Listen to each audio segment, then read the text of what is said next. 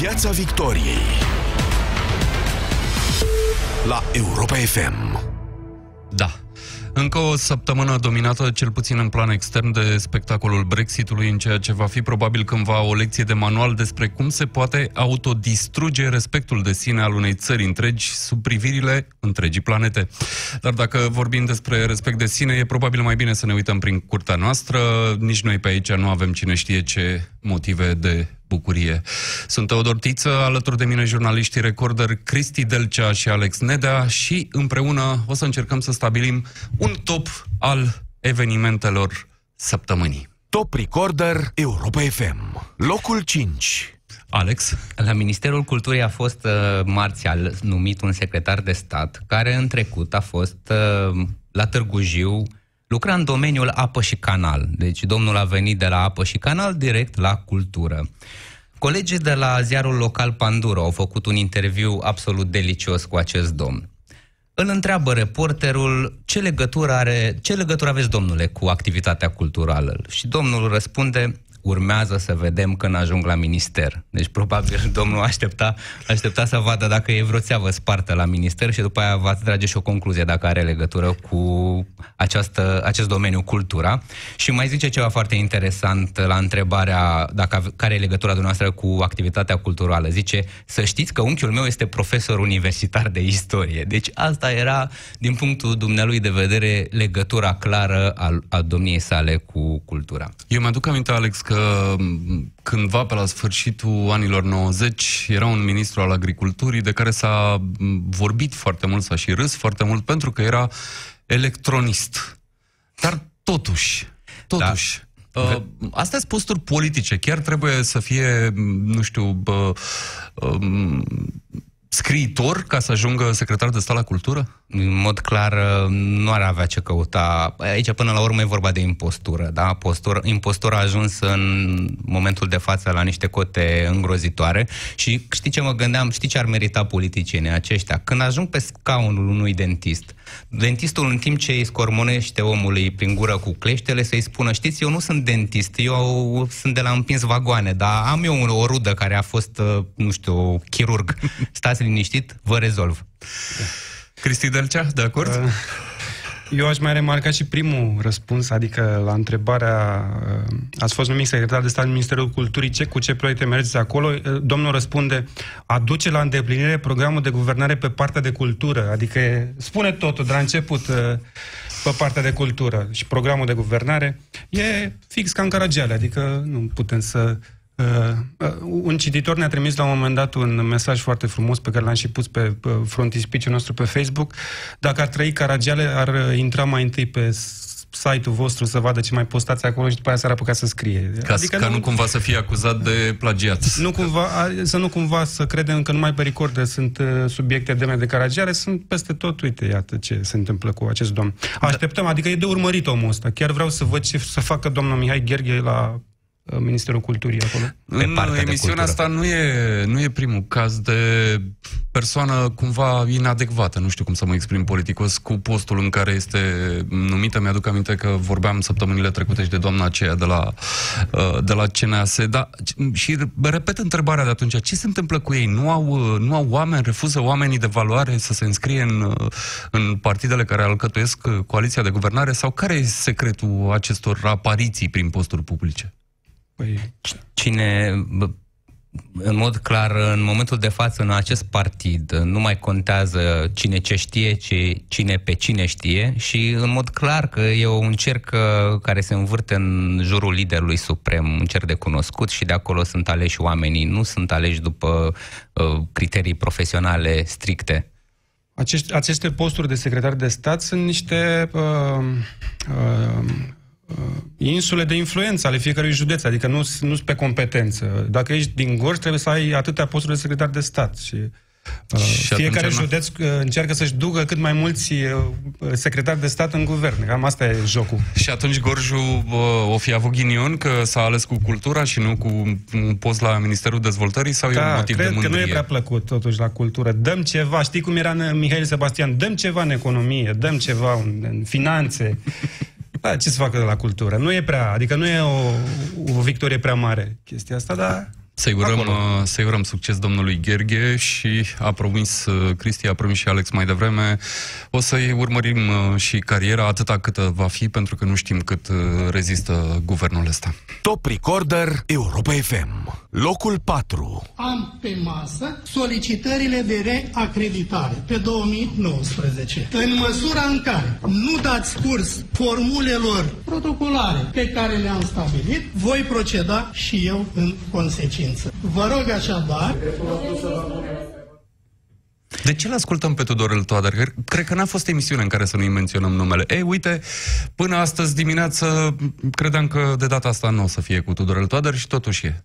E și un, un caz extrem de îngrijorător pentru tot ce, ceea ce se întâmplă în presă.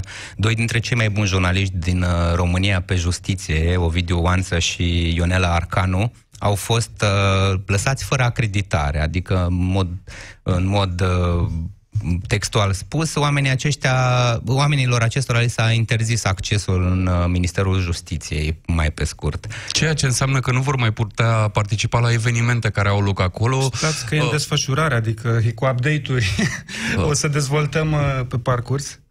Uh, e interesant cum a evoluat cazul, pentru că Ministerul Justiției Justiția a motivat această retragere de, de acreditări în felul următor.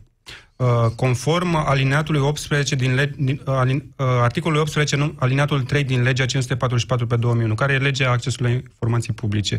Și respectivul articol spune că autoritatea publică poate refuza acordarea acreditării sau poate retrage acreditarea, acreditarea unui ziarist numai pentru fapte care împiedică desfășurarea normală a activității autorității publice și care nu privește uh, opiniile exprimate în presă de respectivul ziarist. Deci Ministerul încearcă să ne convingă că nu e o cenzură, ci că au făcut uh, ziariștii ceva, adică Adică ori fi, ori fi vorbit urât. Ori fi înjurat. Da, ori fi înjurat. Uh, i-au pus piedică lui Tudorel Toader când se ducea la birou sau ceva de genul ăsta. Adică împiedică activitatea omului și trebuie să le retragem acreditarea. Nici, da. nici de cum că, le, că ei sunt agresivi în întrebări și că îl deranjează cu întrebările. Știi? Dar asta este mai degrabă sugestie, pentru că Ministerul, atunci când a luat decizia, nu a comunicat exact care parte din uh, regulamentele la le-a, a fost le-a, le-a transmis. Că... Ulterior. Ulterior a venit cu o precizare, s-a spus că acești doi jurnaliști ar fi încălcat legea. E o aberație, pentru că dacă te duci pe articolul de lege sugerat de minister, vezi că în mod clar, oamenii aceia pot fi împiedicați să mai intre în minister doar dacă zăvorăsc pe acolo ușile, dau drumul la muzică și oamenii nu se mai aud la conferințe de presă, adică când fac lucruri cu adevărat scandaloase, nu când își, în, în, oamenii aceștia nu au făcut decât să-și facă meseria de jurnaliști. Ovidiu Oanță uh, e un reporter foarte insistent, dar este un reporter în limita bunului simț, la fel și Ionela Arcanu, e un alt reporter foarte, foarte bun. Mm, e într-adevăr un reporter incomodă, dar asta nu e un motiv să inter interzice accesul unui jurnalist într-o instituție publică decât în, dacă trăim în stalinism. Să, așa, spunem, așa. să spunem că totuși niciunul dintre conducătorii de instituții publice din România nu și-au uh, adus instituțiile astea de acasă și nici nu or să le ia acasă și unii dintre reporterii despre care vorbim astăzi sunt acolo, se ocupă de domeniul ăla de din urmă cu vreo 15 miniștri. Uh, vă propun să mai ascultăm un pic cum decurge un dialog uh, la Ministerul Justiției. Vă rog așadar să respectați ceea ce am comis. săptămânale, domnule ministru. Nu vă rog să respectați. Ar trebui să avem ocazia să vă punem întrebări. Știu. Întâi citiți-l, documentați-vă, după aia puneți rotele. Domnule ministru, că nu ne-ați spus. Ordonanța 7. Nu fac parte din raportul de evaluare. Ce credeți că ați făcut rău justiție în acești doi ani? Eu v-am mulțumit pentru interesul cu care ați venit. I-am auzit chiar pe, i-am auzit chiar pe Ovidiu Anță și pe Ionela Alcanu în dialog cu Tudorel Toader aici. E, o idee pe care ne-a, ne-a sugerat-o colegul nostru Mihai Voinea când am plecat, am discutat puțin de subiectul ăsta și el a, a propus așa, domnule, ar fi interesant dacă, uh, sau mai potrivit pentru Tudorel Toader, ar fi să acrediteze numai cameramani, adică jurnaliștii să nu mai aibă ce căuta acolo, el să fie filmat când își ține uh, lungile conferințe de presă și apoi să plecăm cu toți acasă și gata, asta a fost tot. Lui nu-i place să îi se pună întrebări, deci probabil nici măcar cameramanii n-ar fi binevenit, cel, cel mai probabil un microfon dacă îi dăm domnului să-și facă de cap acolo și să-și uh, enunțe părerile. Ce mi s-a părut foarte interesant în acest caz este că inițial uh, domnul Tudorel Toader a spus că cei doi jurnaliști au încălcat legea și de aceea nu mai primesc uh, acreditare. Ulterior, a revenit și a spus, m-a sunat doamna premier și m-a rugat să reacreditez pe unul dintre ei, așa că îl reacreditez. Deci putem să observăm cât de maleabil este acest domn când e vorba de încălcatul legii și de telefoanele primite de la centru atunci când ar trebui să schimbe părerea. Deci omul a zis, da, a încălcat legea, dar dacă m-a sunat doamna premier de la centru, apoi, haideți că nu trecem cu vederea. În mod clar, cei doi jurnaliști n-au încălcat nicio lege. E evident pentru orice om care are minim de bun simț. Probabil că așa face și cu ordonanțele. Da? Da, primește un telefon, m-a, sunat, m-a rugat doamna premier și poate... Oricum, un episod rușinos care se încheie că cei doi au fost reacreditați, dar uh, rămâne rușinea guvernului încă una. Da, e absolut de neînțeles, cel puțin pentru mine e de neînțeles. De ce să, de ce să iei decizii de astea știind foarte bine că domnul Toader nu e în spațiu public de ieri, al altă ieri, știe foarte bine că va exista o reacție și va exista o reacție fermă din partea jurnaliștilor și din partea publicului acestor jurnaliști, pentru că ce a făcut domnul Toader a fost să încerce să interzică accesul publicului la informație. E vorba de publicul de la ProTV, de unde vine Ovidiu Oanță, și de la Realitatea TV, de unde vine Ionela Arcanul. Da, ă, săptămâna asta, Alex Cristi, nu a fost singurul incident legat de media. Da, a mai fost uh, un caz în care jurnaliștii din radioul public, din Societatea Română de Radiodifuziune, au cerut Comisiei Parlamentare Uh, Comisiei de Cultură din Parlament să îl cheme la audier pe președintele radiodifuziunii, pe Georgica Severin. Uh, și menționează jurnaliștii de la radio că acesta e abuziv și conduce într-un mod uh, total nepotrivit radio. Uh, și uh, ar trebui să ne, să ne uităm puțin, nu vreau să, să se creadă că suntem la Europa FM și criticăm radio public în niciun caz, dar totuși radio public de mulți ani nu mai contează pe, în, în spațiul ăsta de informare, e inexistent. Uh, audiența este absolut dezastroasă în discordanță cu bugetul, care este uriaș. 80 de milioane de euro pe an 80 de milioane de euro pe an are radio public și nu știu cum reușește să...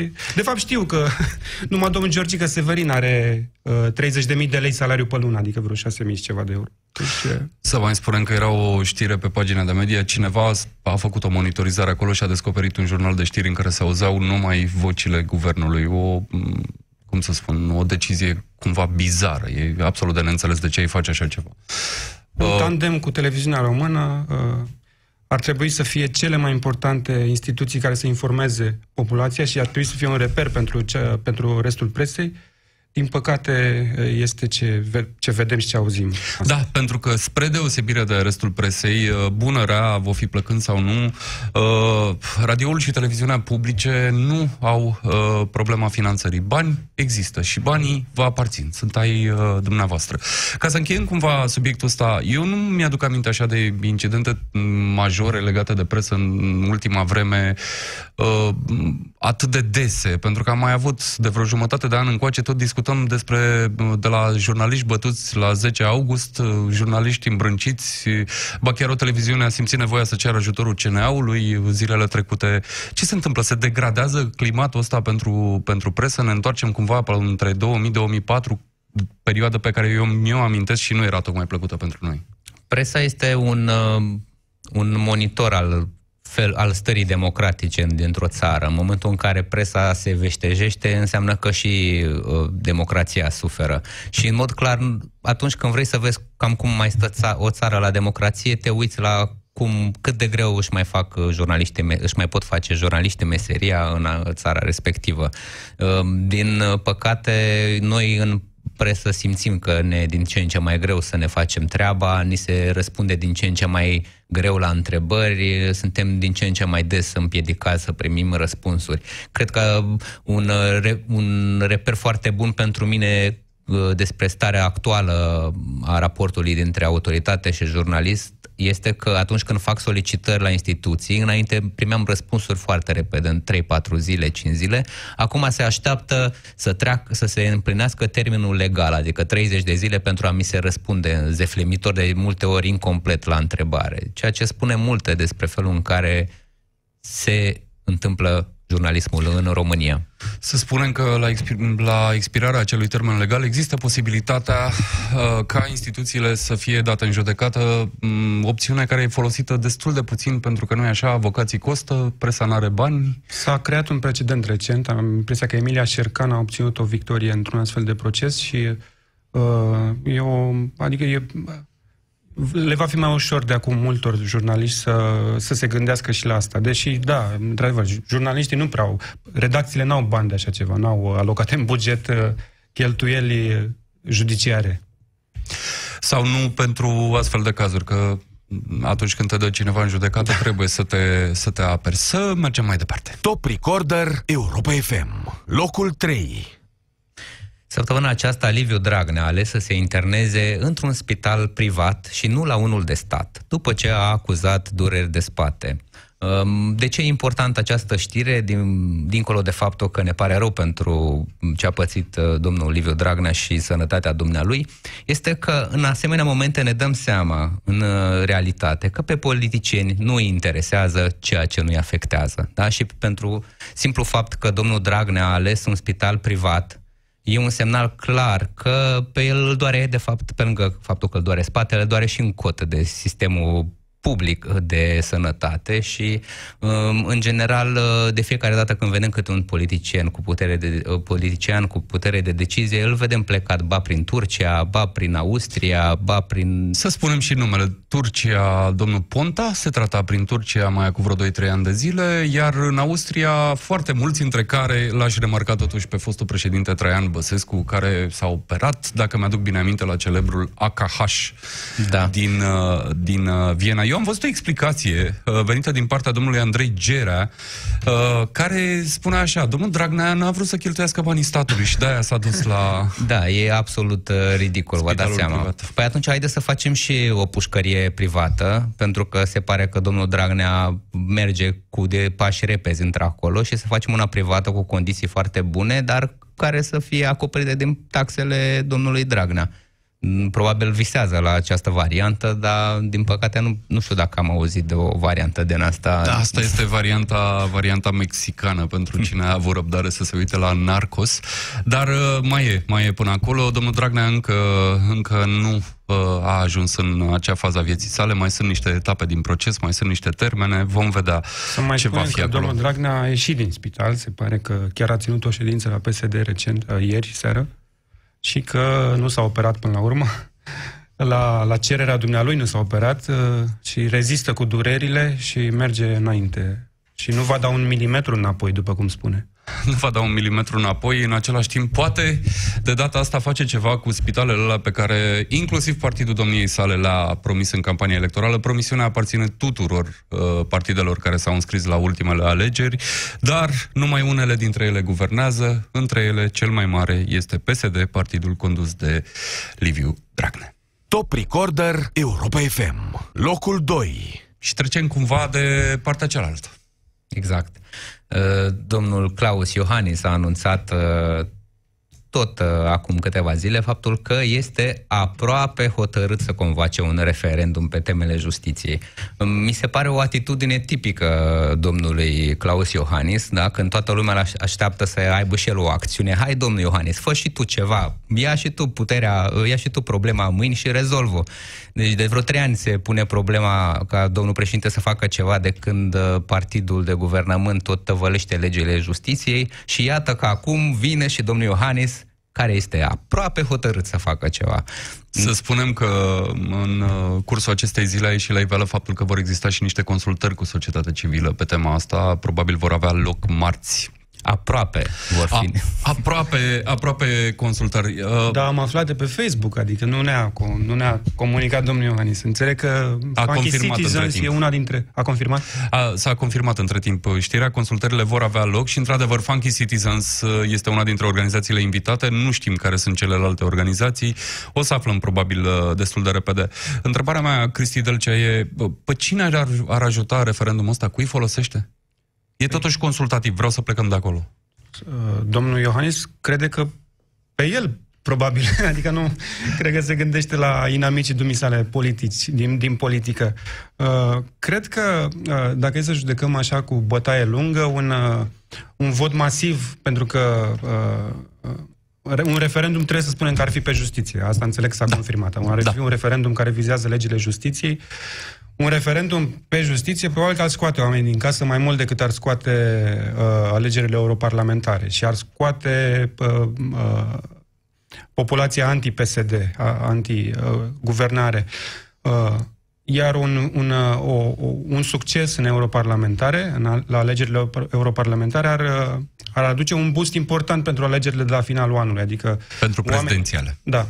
Oamenii ar simți că se poate, că pot să schimbe, că votul contează și e important să fie prezență masivă la europarlamentare, ca oamenii să, să, să fie montați foarte bine pentru alegerile prezidențiale de la finalul anului. Să spunem deci, că Tradițion... Ar ajuta pe domnul Iohannis, ce să mai încolo și Tradițional, la alegerile europarlamentare participă undeva în jurul a 30% da. din uh, populație. Este uh, scrutinul la care se prezintă întotdeauna cei mai puțini, uh, cei mai puțini oameni. Da, eu ți-aș aduce aminte, Alex Neda, că mai aveam un referendum ca și trecut. Nu mai departe de toamna trecută. N-a trecut. Da. Nu e un risc și aici? E un risc, atâta timp cât acolo era o întrebare foarte limpede la început. Vrem să reducem numărul de parlamentari. Acum nu, nu, nu. Nu, mă refer la referendumul de anul trecut privind A. Ah. redefinirea noțiunii de familie, Dar care nu a trecut. A mai fost un referendum exact pe același motiv, cel legat de reducerea numărului de parlamentari. Exact. Și în momentul acela părea că e aceeași logică. Adu- facem un referendum în care vrem să înfierăm dușmanul poporului Parlamentul pentru a aduce cât mai mult electorat de dreapta la vot. Și, într-adevăr, acel referendum a fost un eșec pentru noi, cei care am ieșit la vot atunci, pentru că nu s-a luat nicio măsură. Până în ziua de astăzi. Până în ziua de astăzi. La fel, există un risc să nu se îndeplinească quorumul, dar oricum, de data aceasta este consultativ față de acel uh, referendum privința uh, familiei care era Uh, mult mai important.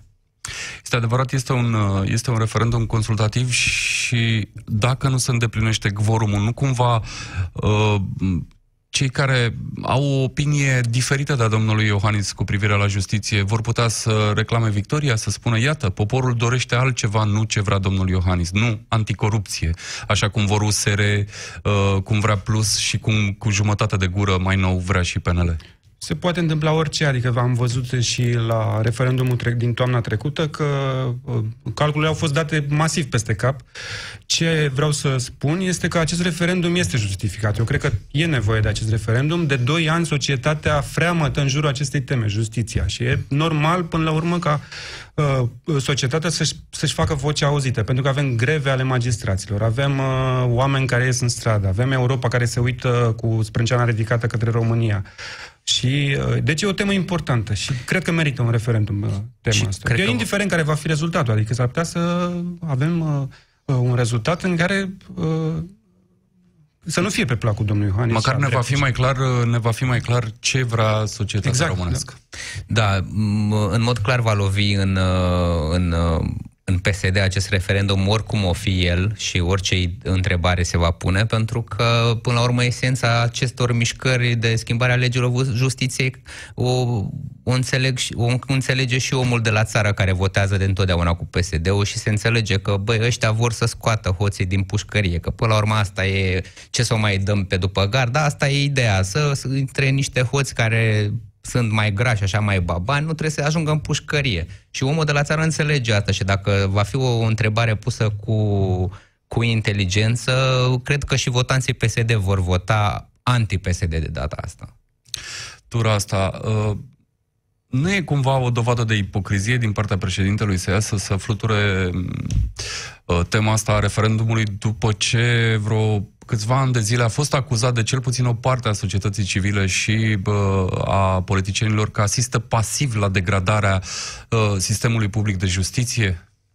Exact, păi, asta spuneam și la început. Este aproape hotărât, deci este aproape un președinte. Top Recorder Europa FM. Locul întâi. Da, am, noi la Recorder am hotărât în unanimitate că subiectul săptămânii este dezvăluirea colegilor noștri de la Vice România, Dina Florea și Mircea Topoleanu, legat de condițiile de muncă ale muncitorilor uh, vietnamezi la o firmă mare de construcții din uh, România. Este vorba de firma domnilor Erbașu.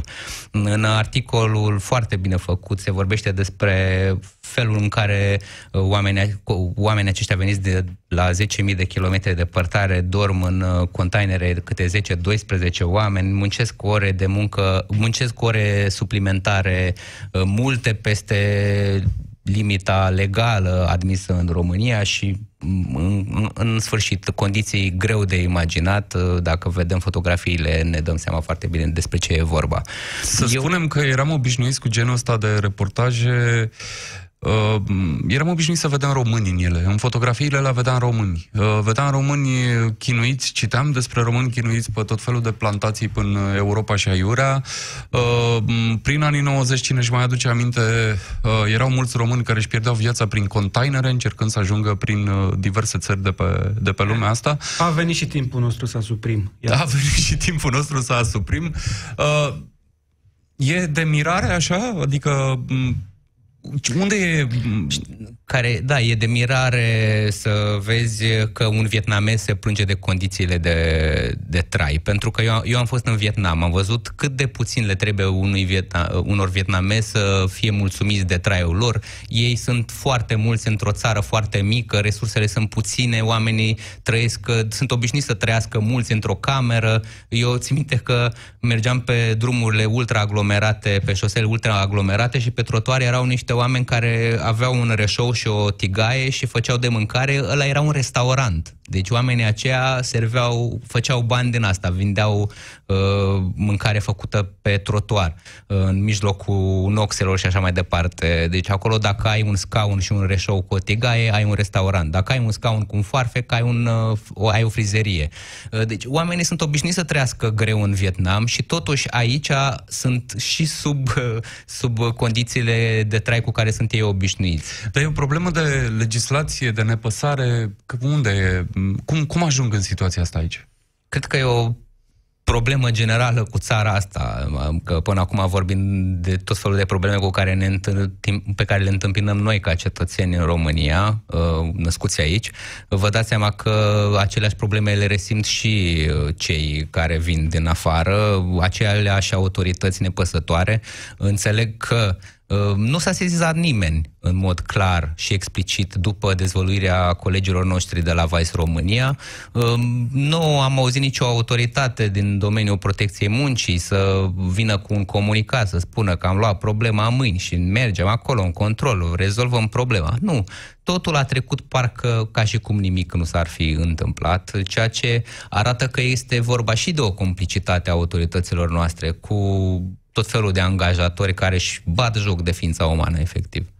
Dar nu e cumva România dominată așa mai mult decât alte țări uh, de o nu știu cum să-i spun, cinism, de o lipsă de empatie, cumva. Pentru că, într-adevăr, avem un caz special acum că e vorba de niște vietnamezi, niște oameni care se simt uh, probabil ca niște extraterestri pe aici, pe în România. Dar uh, că atunci când vorbim de condiții de muncă, avem condiții de muncă, avem oameni care protestează pe, pe la... Uh, satul mare. Exact, la satul mare. Uh, și oamenii tot, asta, tot de asta se plâng. Se plâng de condiții de muncă, se plâng de salarii foarte mici. Exact, foarte bine că ai pus în context uh, Uh, ce se întâmplă la satul mare cu ce se întâmplă aici, pentru că recent, fix acum o săptămână, l-am auzit pe domnul Dragnea care plângea pe umărul uh, muncitorului român exploatat de niște corporații străine la satul mare, pentru că acolo e o companie străină care uh, administrează afacerea cu electrocasnice. plângea pe umărul muncitorului român și spunea, domnule, știți ce cer oamenii 2 lei în plus la salariu, domnule. 2 lei în plus la salariu și, uh, și uh, ducea discursul către uh, uh, retorica asta naționalistă, că noi românii suntem exploatați de străini și noi uh, nu avem și noi dreptul să, să avem uh, salarii ca afară și...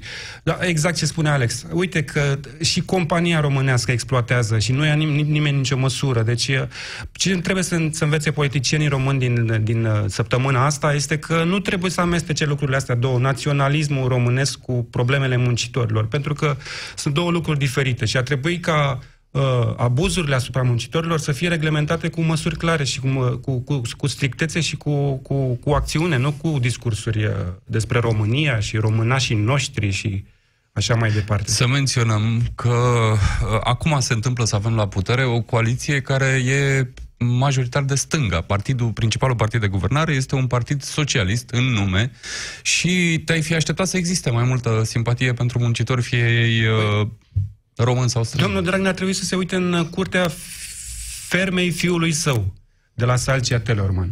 A apărut uh, și îi recomandăm, uh, dacă ne ascultă pe această cale, uh, îi recomandăm să citească un articol care a apărut pe site-ul de la Zero despre cum lucrează și cât de, cât de anapoda sunt toate regulile uh, uh, după care lu- lucrează muncitorii la, la firma de la Salcea, firma fiului său de porci. Adică oamenii sunt dați afară când nu mai sunt porci, sunt uh, reangajați când apar, adică se taie porcul, se taie și numărul de angajați. Nu mai sunt, nu există niciun fel de protecție pentru angajați, fie ei vietnamezi sau români. Din punctul ăsta de vedere împart uh, același colț de pâine, aceeași uh, viață neplăcută. E, e, și pe tonul ăsta nu tocmai fericit așa, o să încheiem încă o ediție de Piața Victoriei. Alex Neda, Cristi Dălcea, mulțumesc. Luni, Piața Victoriei se întoarce cu Anca Simina, Cristian Tudor Popescu și Moise Guran. Recorder este o publicație creată și deținută de jurnaliști. Intră pe recorder.ro și donează pentru jurnalismul independent. Piața Victoriei